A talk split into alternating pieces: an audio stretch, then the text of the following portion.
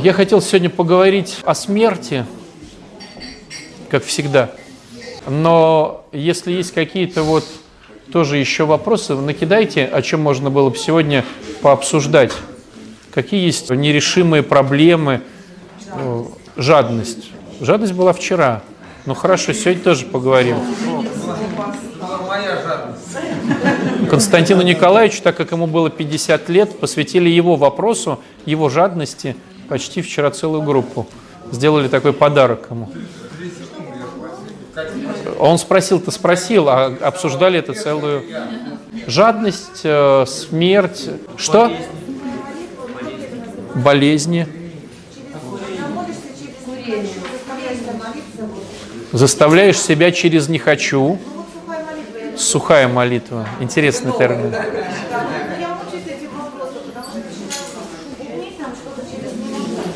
Про молитву, короче, поговорить. Хорошо.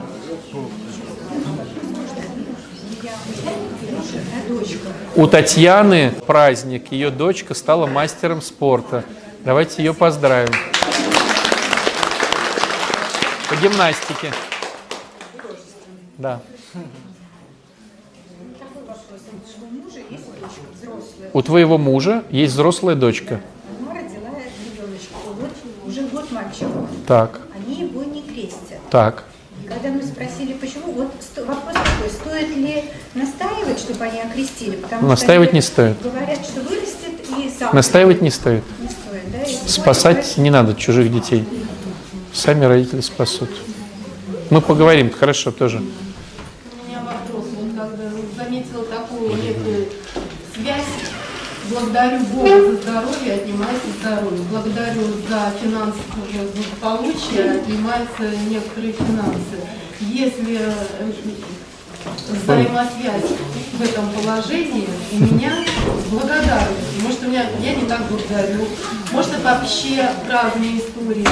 Вот если Ну, да, давайте, да, вот теперь начнем отматывать назад. С Ксенией начнем. Ну, как вы понимаете, мы же не язычники. То есть у язычника есть всегда взаимосвязь. Я сказал какую-то молитву, теперь должно вот так получиться. В христианстве я попросил, а чего уж он там решит, это его дело, так ведь? Я благодарю. Неважно, я благодарю, я с ним поговорил. Я поговорил с отцом, да, и то, что он уже решит, он решит. Но ну, может быть, знаете так, спасибо, папа, что у меня много денег в кармане. Вот у меня так в семье.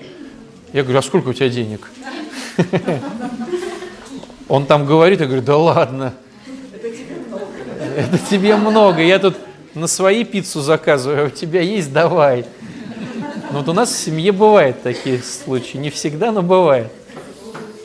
Может быть, и там такая же история, не знаю. Но вопрос поставлен так, что надо за Бога что-то ответить.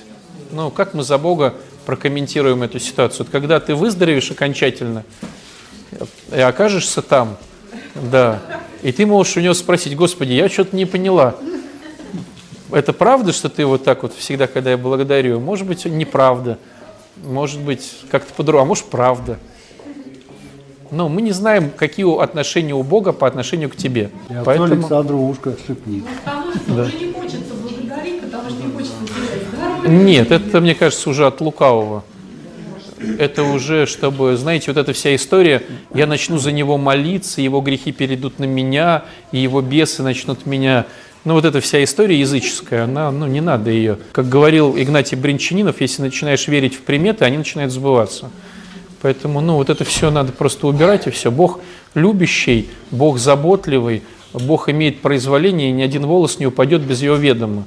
Поэтому, если будет ведомо, что надо отнять финансы, отнимет. Будет ведомо, что дать финансы, даст финансы. Бог, Он Бог, и все делает для спасения, а не так, как мы хотим. И получается, что Он заходит в нашу душу, и там наводит порядок. И помните это выражение, что сено попаляется, да? То есть, если у тебя в душе очень много сена, ну там деревянного чего-то, да, то это сожгется. Ну, символически, что это ненужное, да? А то, что золотое, золото, оно наоборот вот, ну, оплавится, грязь уйдет, и ты станешь таким вот ценным, важным и нужным. Но в нашей голове ценности изменены. Нам кажется, что деревянное важнее, а, допустим, золотое, оно не важнее. То есть вот, ну, допустим, золотое, там, скромность. Скромность, а ее противоположность – наглость, да? Вот в мире же есть там, да, эти выражения, вот наглость, второе – счастье. То есть мир подразумевает, что наглость – это золото, а скромность – это дерево. А Бог говорит, нет, наглость – это дерево, а скромность – блаженное, да, вот блаженство – это одна из ну, граней, это скромность вот, человека.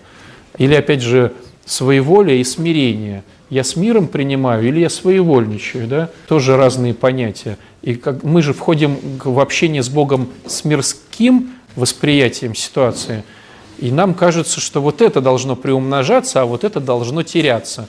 А Бог говорит, нет, подожди, вот это должно теряться, вот это приумножаться. Кто-то, изначально понимая ситуацию на подсознании, уже в храм не ходит. То есть уже изначально говорит, да ну там, хотя понимает, что если он начнет ходить, то какие-то вещи надо убирать, а убирать не хочется. А кто-то не, не понимает. Но я лишь к чему хочу сказать, друзья, в молитве мы лишь просим, Господи, наведи порядок. И он говорит, хорошо, давай. Но наводит порядок на свое усмотрение. И порой есть люди, которым прибавляется здоровье. Ну, допустим, хочет он там колодец в монастыре выкопать, ему прибавится здоровье. А у кого-то отнимется то, что имел здоровье, потому что он это здоровье хотел расточить на ну, что-то нехорошее, да? Или кому-то деньги прибавятся, хотел человек храм построить, детишкам помочь каким-то, родителям своим, деньги прибавятся. А у кого-то наоборот, деньги убавятся, потому что это, это же все инструменты. И здоровье инструмент, и деньги инструмент, и по идее и жилье тоже инструмент. Вот, и кому-то оно убавляется, кому-то оно прибавляется. Но все для того, чтобы мы задумались и еще лучше двигались к Богу. Хотя, конечно, нам так не хочется. И язычники в этом плане, они выигрывают. То есть они подстраивают силы духов, как они считают, под свои «хочу». Вот я сказал абракадабра, вот я налил туда вот этого, кинул вот это, три раза плюнул, пере, там, перекрутился, и теперь должно. Ну и они верят, что должно. Вот, а эти бесы им ну, подыгрывают. Ну, думаешь дальше. У нас другая ситуация. Мы говорим, Господи, ну хотелось бы, имей в виду, хотелось бы, да, притча о вдове, которая кричала, да, денно и ношно. И Господь говорит, и вы денно и ношно молитесь. Да, Господи, хотим, но э, да будет Твоя воля, если ты видишь, что нам это не полезно. Хотела сказать по поводу а, За меня помолились о том, чтобы я перестала пить. И с этого момента я стала пить еще больше. Конечно, это правильно.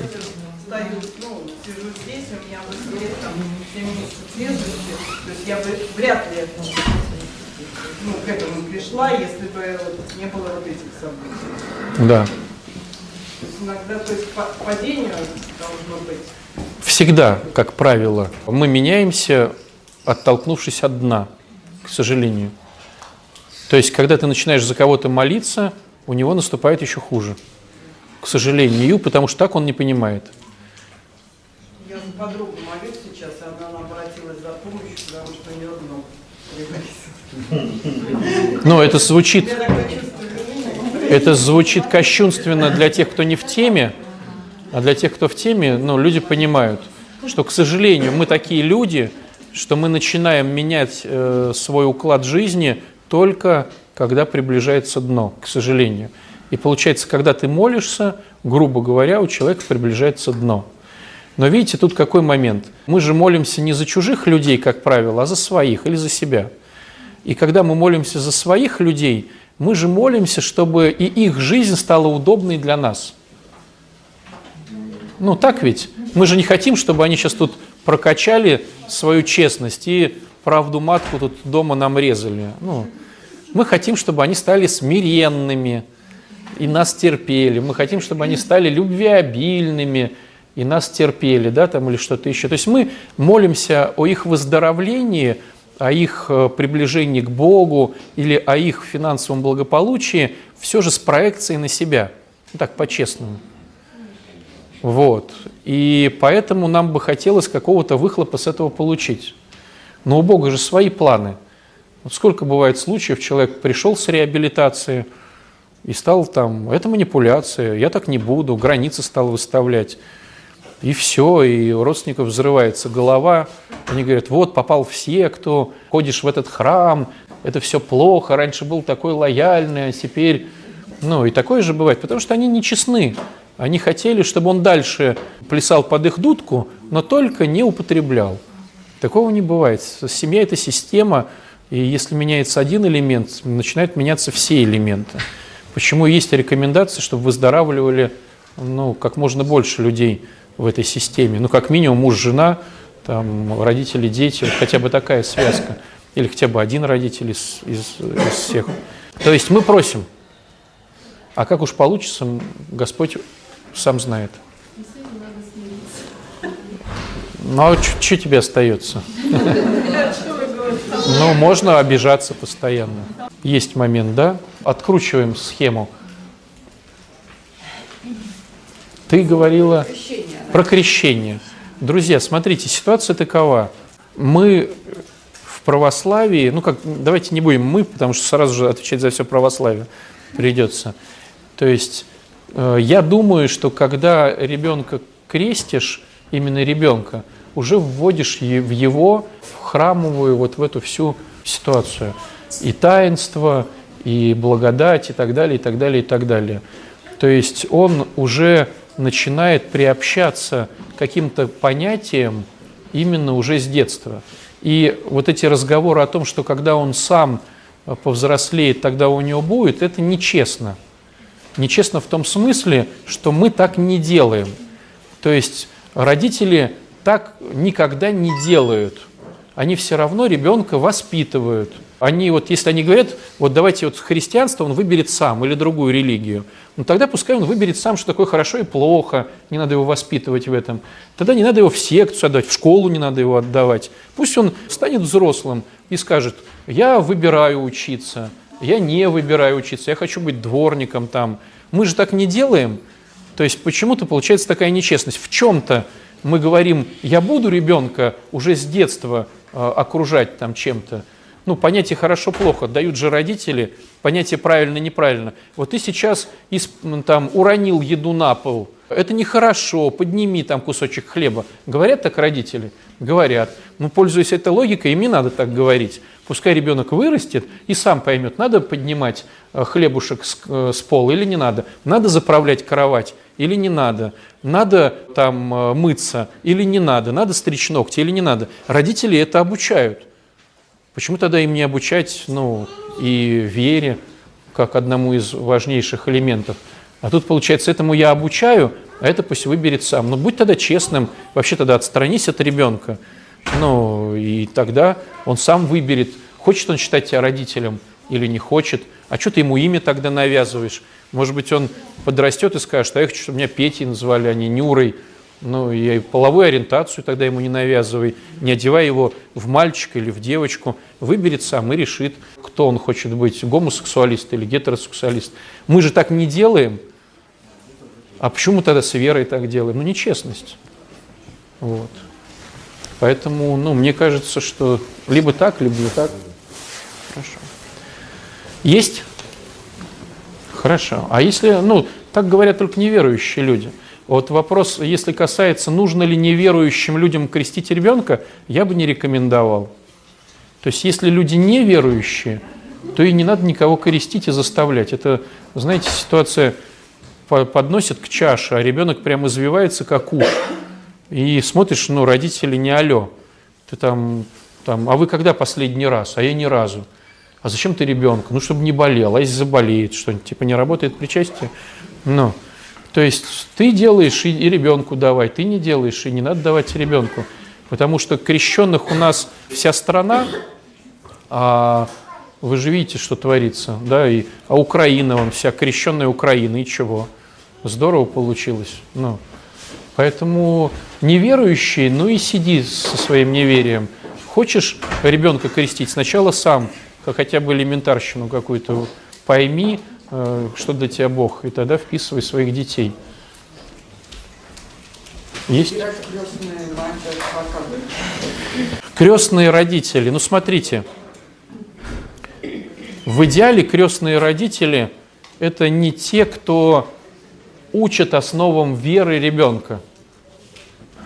Ну, потому что ребенок такое существо, которое учится от родителей, а не от чужих дядей с тетей.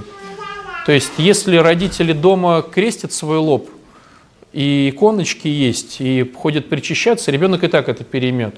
Если родители этого не делают, а приходит какая-то тетенька раз в месяц или раз в полгода с подарочком, и она что-то там пытается воцерковить за полчаса питья чаю, это все смешно. Поэтому на самом деле не надо перекладывать ответственности за воспитание в духовном плане детей на кого-то, кроме как на себя.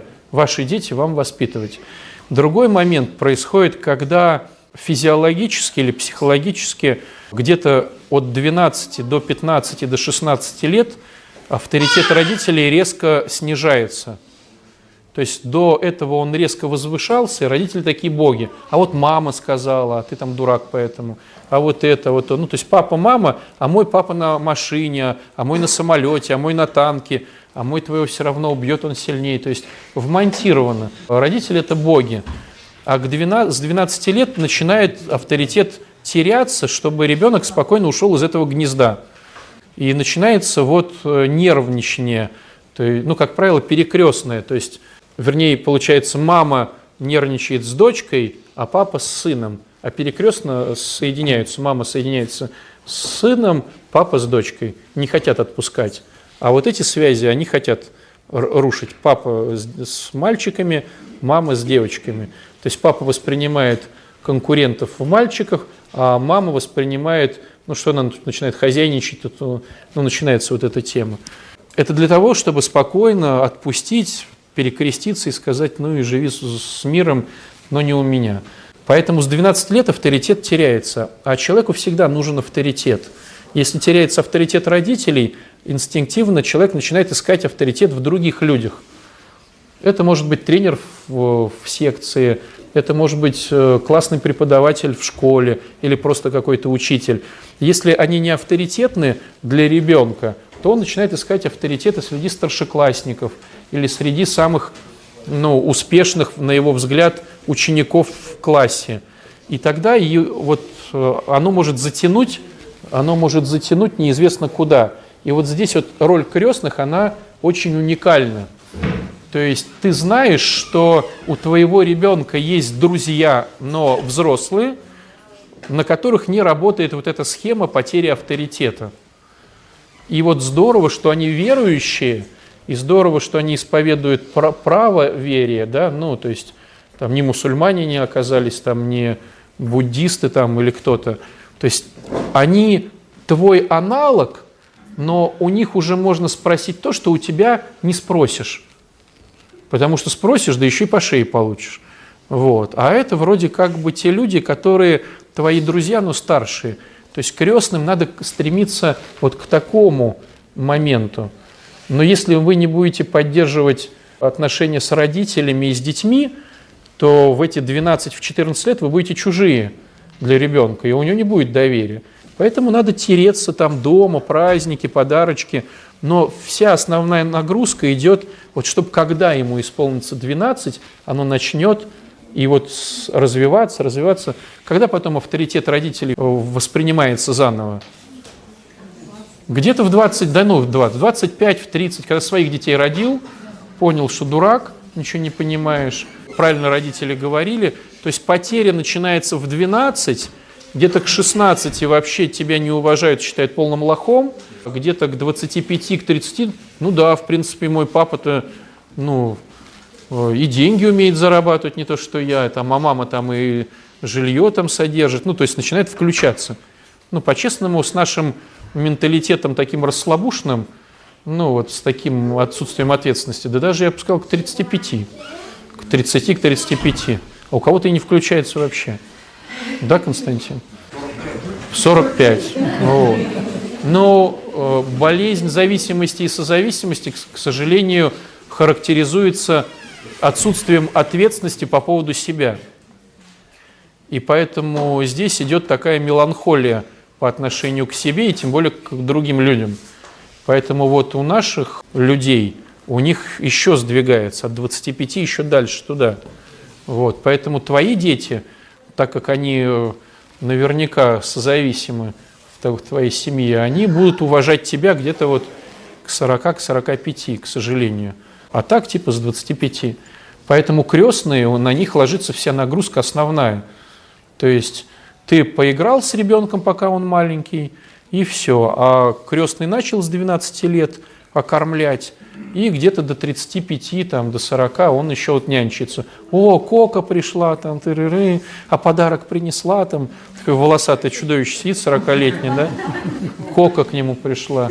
Ну да, вот и вот Кока, которая, ну вот, берет на себя ответственность, книжечки подсовывает, вводит его куда-то на группу выдашные или что-то еще. Ну, что делать? То есть э, родителям нужно получается быть такими мудрыми, чтобы каким-то образом продумать этот сценарий на долгие годы.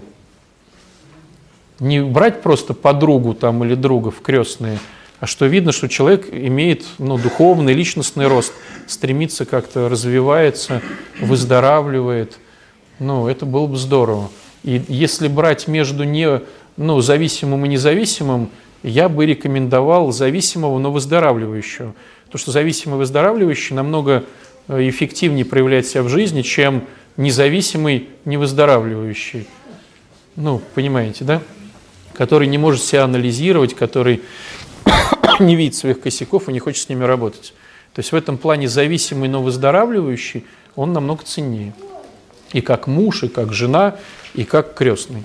Но имеется опасность сорваться, да, как вы понимаете. С другой стороны, у тех, кто вообще с собой не занимается, у них, ну, вообще там шансов нету. То есть родителям нужна мудрость увидеть в крестных перспективу долгоиграющую. А для этого нужно самому быть таким. Ведь смотрите, увидел какого-то крутого кандидата в депутаты, а он говорит, а я не хочу. Но может этот кандидат отказаться быть крестным? У ребенка кумом, то бишь, да? Или как? Кум же он, да, становится? Он может сказать, а я не хочу. Типа, а кто ты такой? То есть получается, вот мы опять возвращаемся к евангельскому сюжету. Расслабленно его несло четыре друга, да? Там за кого-то вступались люди, там, да, где-то еще какие-то истории. У тебя будут таких два крестных? Или хотя бы один? Кто скажет, ну, кто был бы перспективный, и, и он согласится в твою семью войти. Значит, надо самому обладать какими-то внутренними качествами, чтобы для него это тоже была ну, такая честь быть крестным в этой семье. И видите, какой вопрос уже такой, да? Уже не просто так. А если у тебя пять детей, то где же набрать столько крестных? Вот. Как ты себя проявляешь? Ну, как правило, крестные все-таки ищутся, если мы говорим про крестных, они ищутся в приходе. Ну, потому что ты входишь сюда, ты видишь этого человека, ты видишь его динамику. Стало быть, как ты сам проявляешься в приходе, чтобы кто-то э, хотел быть крестным твоих детей. Вот такой интересный момент. Раскручиваем, раскручиваем эту спираль. Сухая молитва. Слушайте, ну вообще, конечно, это плохо, сухая молитва. Но вы знаете, я вот в этот момент вспоминаю, вот у нас ходит Саша Федоров, качок, чемпион мира-то этот по бодибилдингу. И я вот его как-то спрашивал, я говорю, а как вот ты вот ходишь, тренируешься, у него две тренировки в день силовые одна кардио. То есть три тренировки в день у человека, ну, профессионал. И я говорю, а как вот ты, а вот энтузиазма тут? Он говорит, слушай, кому интересен твой энтузиазм? Это вот не профессионал, он ходит, когда ему хочется. А профессионал, он ходит, когда хочется и когда не хочется. И никому это не интересно. Вышел на сцену, вот такой результат. А как ты это достигаешь, ну, никому не интересно. То есть, если вы думаете, что вы будете молиться только когда вам хочется, то никогда не будете молиться. Ну, только, может быть, на Гавайях, чеша живот, как здорово, Господи, спасибо. Мы по факту профессионалы, но христиане это те, кто ну, профессионально занимается своим духовным ростом, потому что не заниматься профессионально – это бесполезно. То есть раз в неделю минимум мы ходим на службы, мы постоянно исповедуемся, причащаемся, мы каждый день как минимум пару раз молимся, да не просто так крестил лоб, а у каждого есть какая-то своя схемка, там, как он молится. Ну, по факту все-таки это профессионально. И хочется тебе молиться, не хочется тебе молиться, иди и молись. Потому что если будет только когда хочется, то вообще не будет хотеться. С другой стороны, с другой стороны, ну, мы же не язычники, и тут нет такого, что положил монетку, Ой, слушай, такое этих католиков так действительно, ну, я вот слышал, кидаешь монетку, загорелась лампочка, ну, в храме не свечи, то есть там есть свечи, которые свечи, но очень много электрических лампочек. Кинул монетку, и она горит. Прошел срок монетки, она потухла. И также получается, что мы прочитал «Отче наш», теперь вот я прочитал. Не прочитал, значит, не... Ну, такого же тоже нет. Бог – это же, ну, живое существо, скажем так, да? И Он хочет, чтобы мы с Ним общались искренне. Так ведь?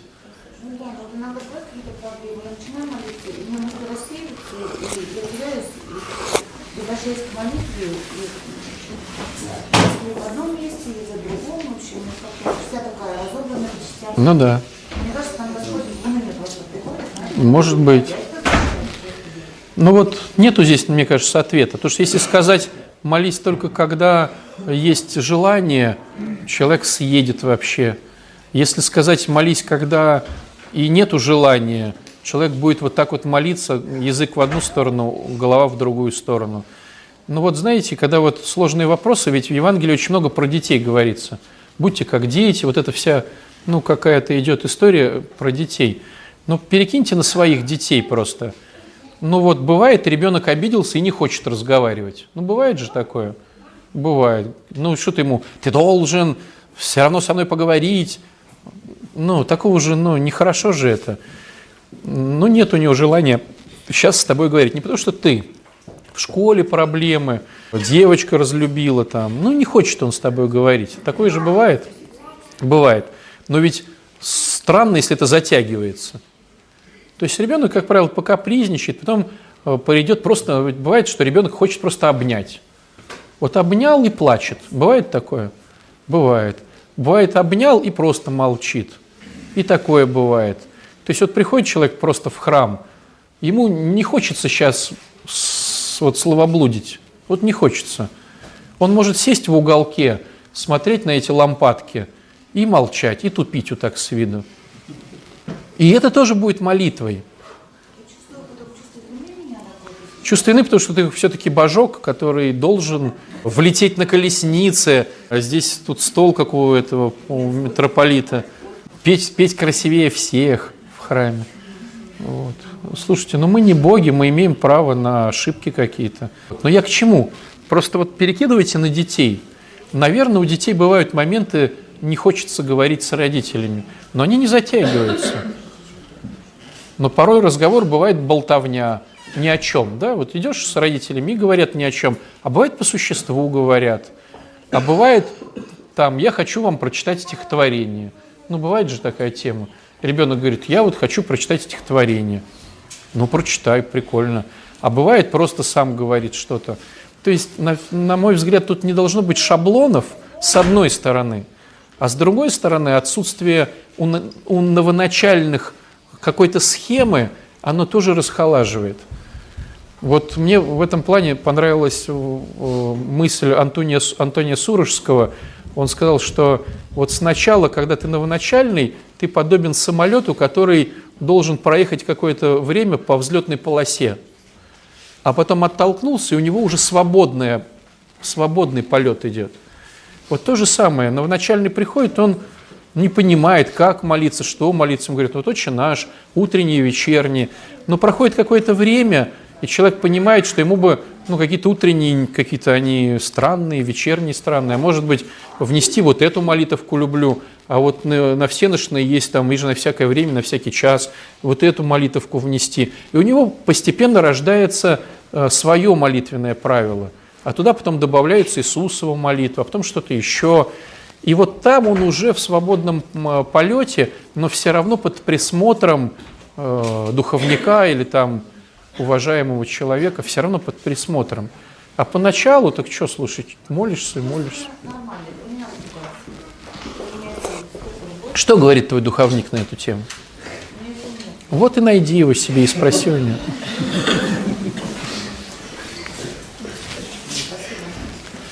Раскручиваем про болезни, про болезни. Друзья, болезни такая интересная штука, э, что там мы можем болеть. Я вот сейчас, может, совру, там 6 или 7 или 10 вариантов, почему мы можем болеть. Мы можем болеть, потому что Бог решил нам что-то вразумить. Мы можем болеть, потому что мы сами тупим. Ну, выпил я кучу попсиколы, болит у меня живот. Я, вот, Бог, может быть, меня хочет чем-то вразумить. Ну, ты наелся всякой ерунды. Ну, какой, причем тут Бог? Сам дурак называется. Мы можем болеть, потому что какой-то духовный рост. Ну, короче, разные бывают варианты. Вот святые отцы, они болеют, да, как-то как для них свои болезни. Но для нас, как правило, мы болеем, потому что мы теряем любовь. А мы являемся машинами, бензин у которых любовь. И мы можем ездить хорошо, если у нас хорошо заправлен бак вот этой любовью. Если у нас э, начинает любовь кончаться, или она некачественная, да, эта любовь, а влюбленность, вот эта созависимость, да, тогда а, там начинают загораться какие-то лампочки на нашей да, приборной доске. И порой не желтые, а даже красные. А если у тебя вообще кончился бензин, ты вот ну, вообще сидишь и никуда не можешь не двигаться, и ни, ни то, ни все. Вот посмотрите, даже вот э, такой самоанализ сейчас сделайте по поводу своей энергичности – какая у тебя была энергичность там вот в 7 лет, там, допустим, да, какая у тебя была энергичность в 18 лет, какая она у тебя была в 25, какая она у тебя в 35, какая она у тебя там в 50 энергичность. Вот такой же ты энергичный, как был в начале. Ну, допустим, в 7, в 10, в 12. Это не потому, что ты состарился, такой старый стал, ветхий, днями умощенный такой. Это потому что, потому что у ребенка очень много э, любви внутри. И в нем живет Святой Дух. Его там много. А постепенно, постепенно обиды, нечестности, хитрости лукавства. И они вытесняют наши какие-то хорошие мотивы. А что-то остается. Это прискорбно так, ну, понимать но то оно так и есть. Я, может, рассказывал, у меня такое ощущение, что где-то я недавно рассказывал эту историю. Мы были с ребятами на реабилитации от ручья в Псково-Печерском монастыре, и там э, делился один монах, что говорит, умер просто старик-монах. Ну, умер и умер. Вот. А они же все в монастыре несут какие-то послушания – ну, один там колет дрова, другой там носит дрова, третий там то, четвертый. И вот он умер, старик-монах. И надо было заменить его другими на послушаниях. Так вот, то, что делал он, что-то я не помню, то ли шесть, то ли семь молодых монахов не могли справиться. Представляете? То есть вот у него ну, получилось в монастыре бреши по послушаниям, туда стали ставить молодых монахов, а они не успевают справиться как это делал один. Потому что вот та духовность, которая в нем живет, он и тут быстренько, и тут хоп-хоп-хоп-хоп, без лишних движений все сделал. А у этих не получается. То есть это не про старость разговор, это про накопление себя благодатью Божией. Поэтому болячки, они, как правило, происходят от того, что благодать теряется. Любви мало. Вот. Если ребенок болеет с рождения, как правило, это косяк родителей.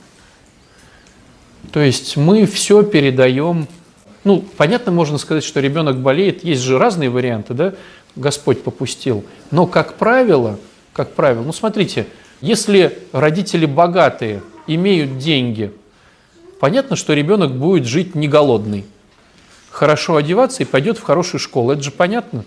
И ни у кого возмущения нет по этому поводу. А если дети, если родители бедные, понятно, что и ребенок будет голодать, плохо одеваться, там какой-нибудь секонд-хенд и пойдет в обычную школу, деструктивную нашу. Понятно же это? Понятно. То же самое, если родители здоровые, они, как правило, передают ребенку здоровье. А если родители больные, они, как правило, передают ребенку больное. Ну а что вот сейчас смотришь, вот человек там идет, курит, э, бухает, э, а потом ждет, что у него родится здоровый ребенок. Ну это же нелогично. Но оно бывает так. Бывает. Вот мне 65 год сейчас, 65. О, у меня жена наркоман. Я в Омске сидел, всесоюзная наркозона. В 85 году она дознулась, умерла. Я жду. Детей моих девочек воспитала мама моя. Эти две девочки независимые. Имеют свои семьи, старшая вообще трех детей имеет. Младшая тоже имеет. Вот одной за 40, второй к 40 уже. Младшей внучке моей сейчас 20, она замуж собирается. Никто нигде ничем не страдал. Я не могу понять, я конченый наркоман. Как это понять? Ну, смотрите, смотрите. Во-первых, пути в Господне неисповедимы. Это раз. Во-вторых, э, у каждого своя схема по поводу анестезии от душевной боли. У кого-то наркотики, у кого-то алкоголь, а у кого-то заедание, у кого-то сексоголизм, у кого-то адреналиновая зависимость в спорте, у кого-то игровая зависимость. То есть если они не употребляют вещества, это не значит, что они не глушат свою душевную боль другими способами. А может получиться так, что Господь по молитвам кого-то ну, закрывает эту историю на тебе и не передает ее дальше. Но это исключение из правил. То есть если у зависимых людей, которых миллиард заболеваний, рождается больной ребенок, это вот нормально, этому удивляться не надо. А если он рождается здоровенький, вот этому надо удивляться. То же самое, как и наоборот. Если э, дедушка с бабушкой здоровый, папа с мамой здоровый, ты здоровый, ну, логично, что родится здоровый. А если родится больной, этому надо удивиться. Может, вот я сказал, что родители вот этих детей перечислены, наркоманы. Один дознулся, другой вот Девичевый, и гепатит С, во мне, сейчас причина, все есть, Вот мне 65 год. Моих детей просто воспитала моя мама, я вот это сказать очень важно. Может быть, да. И не то, что родители их наркоты и больные, не в этом был смысл. Я сейчас вижу просто по факту, а кто, с кем они воспитывают. Все, Может и так, да. В общем, болячки такая тема тяжелая, но, как правило, все-таки это из-за малого количества любви у нас. И касаемо смерти, страха смерти, да, вопрос был, страх смерти, что же делать с этой смертью, а вдруг Господь от меня отвернется там. Ну, во-первых, она все равно придет, эта смерть. Есть же понимание, да? Хочешь ты этого, не хочешь, она придет. Вопрос – когда она придет? Вот есть такое мнение, что по милости Божией смерть каждому из нас придет в пик его духовного роста. Не в провал его духовного роста, а в пик. Чтобы, когда ты окажешься там, чтобы ты выбрал Бога, а не отказался от Него. Вот это очень важно. То есть нам кажется, что Бог нас будет выбирать там – и он скажет, ну, представьте, какая интересная схема. Вот здесь Бог говорит, ну ладно, ты вчера согрешил, но сегодня не греши, я вот, вот я с тобой рядом. И вроде бы так. А ты умер, и он говорит, ну все, дружище, правила игры изменились. Вот помнишь, третьего дня того года ты вот бабушку не перевел через дорогу. Косяк. Десять лет назад ты вот своровал яблоко в магазине. Ну вообще. То есть как так? С одной стороны, при жизни одни правила у Бога, а после жизни другие. Так же не бывает. Просто сложность может оказаться в том, что когда мы окажемся на том свете, Бог скажет, заходи ко мне. Я очень хочу, чтобы ты жил рядом со мной. Он и сейчас это говорит на самом деле. И мы глянем через эту открытую дверь во вратах и скажем, а что там у тебя? А там надо славить Бога, да причем постоянно. Представляете, вот мы тут полтора часа пославили Бога, кто на часы уже смотрел, да, кто уже переминался, а там постоянно. Представляешь, ты постоянно вписываешься в литургию. Представляешь? А, а вот душа ни у кого не устала сегодня на службе? Такого не было? А, Вот такого не было? Тело не болит, э, голова не болит. А, А там вот это постоянно. Постоянно ангелы славят Бога, ты там славишь Бога, постоянно. И представляете, вот ни у кого нету обид или претензий к близким. А там вот какие обиды, претензии? Там всех надо любить. И Васю, и Петю, и Нюру, и того соседа, который долбил отбойником, да, как есть этот анекдот. В 6 утра так резко зашли ко мне соседи, а постучались соседи, что я от испуга даже отбойник выронил из, из рук. И такие там будут. И ты придешь и скажешь, как это, Господи, я же не мог его найти, убить, а вот здесь шикарная возможность. А он скажет, нет, вот он тут взял правила игры, тут все друг друга любят. А ты скажешь, а, а вот что там за дверь еще открыта, что там за вариант? А там все как обычно. Сильный имеет слабого, хитрый правит дурачком. Мы-то выберем лишь то, где нам комфортней. Почему? Да потому что мы сейчас каждую секунду выбираем то, где нам комфортней. И через час мы так выбираем, и через два. И там мы выберем то, что нам комфортней. То есть вот ты утром в воскресенье открываешь глаза, и ты выбираешь пойти в храм или полежать. Ты там стоишь в булочной, бабушка считает свою мелочь, и ты выбираешь, дать ей добавить или там поорать на нее, что так долго, что нельзя было заранее деньги посчитать. К тебе подходит твой друг, приятель и говорит, у меня сын на операции, можешь ли ты мне помочь? И ты тут выбираешь.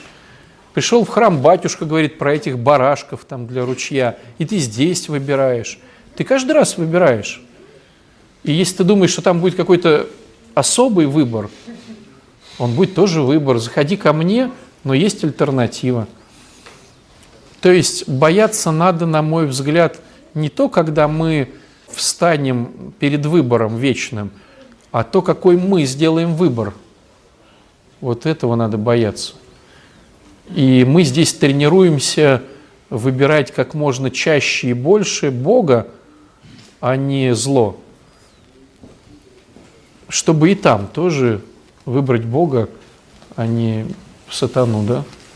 Если, допустим, э, я выбираю Бога, я же не обязательно должна всех-всех любить. Обязательно. Просто не обижать, это уже хорошо. Наверное. Батюшка, скажите, пожалуйста, вы считаете, что после смерти будет выбор у души человека? Конечно, выбор есть всегда. То есть по мутанствам не получится то, что как-то жизнь свою- Слушайте, мытарство вообще это странная штука. Мытарства появились в конце что-то 18-19 века, и то а пришли к нам через католиков. Вот эти все чувственные темы. Мы сейчас это воспринимаем как-то так. Но мы пытаемся загробному миру духовному приписать какие-то вот элементы э, наши мирские.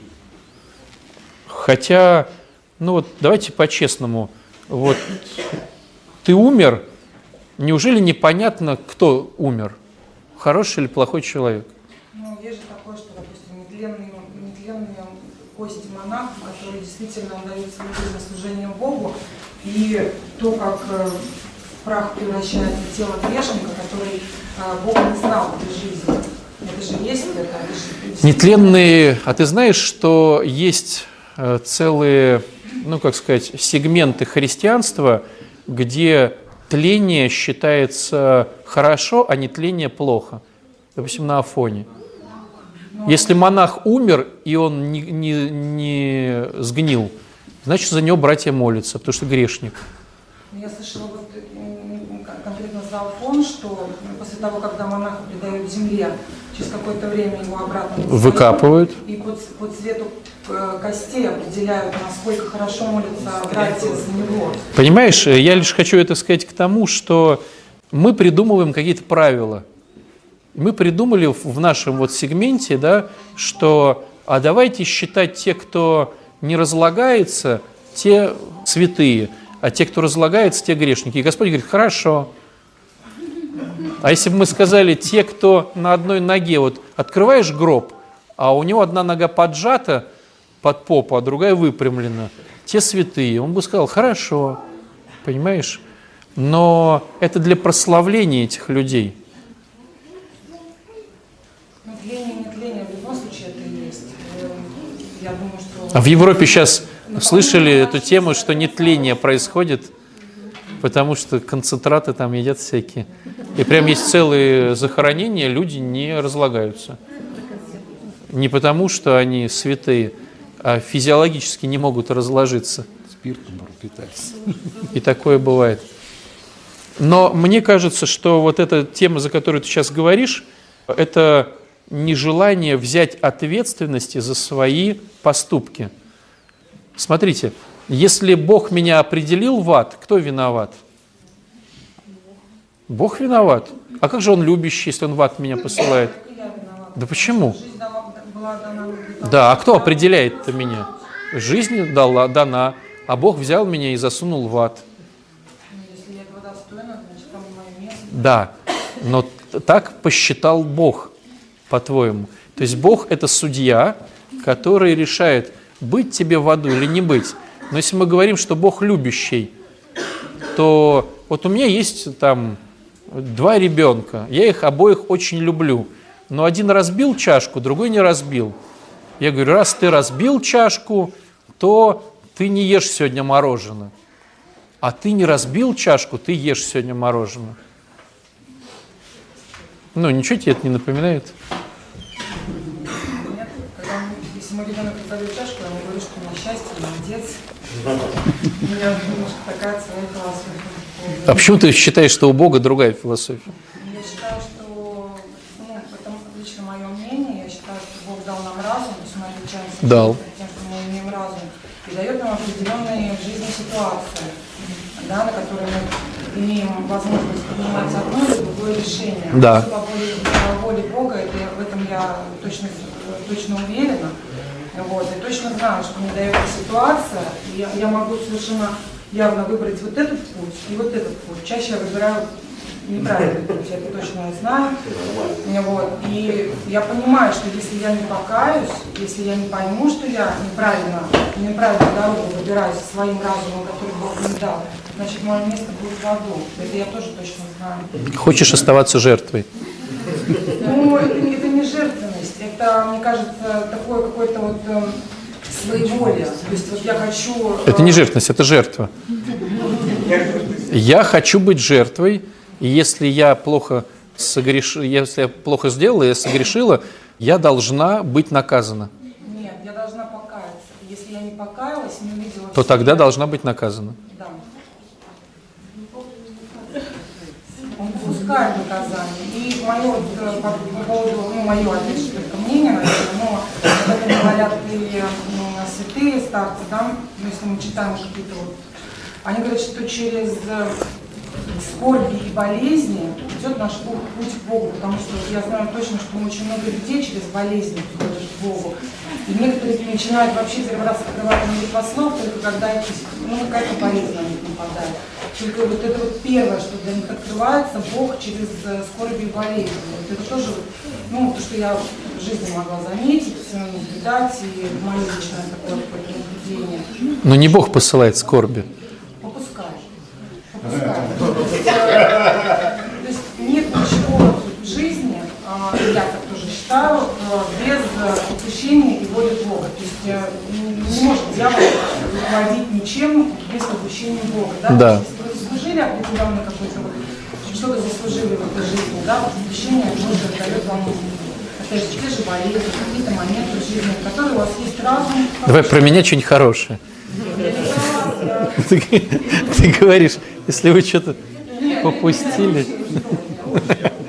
Про меня лучше нехорошее. Друзья, у нас время Акафиста подходит. Понятное дело, что мы сейчас философствуем о том, что не понимаем. И поймем только тогда, когда там окажемся.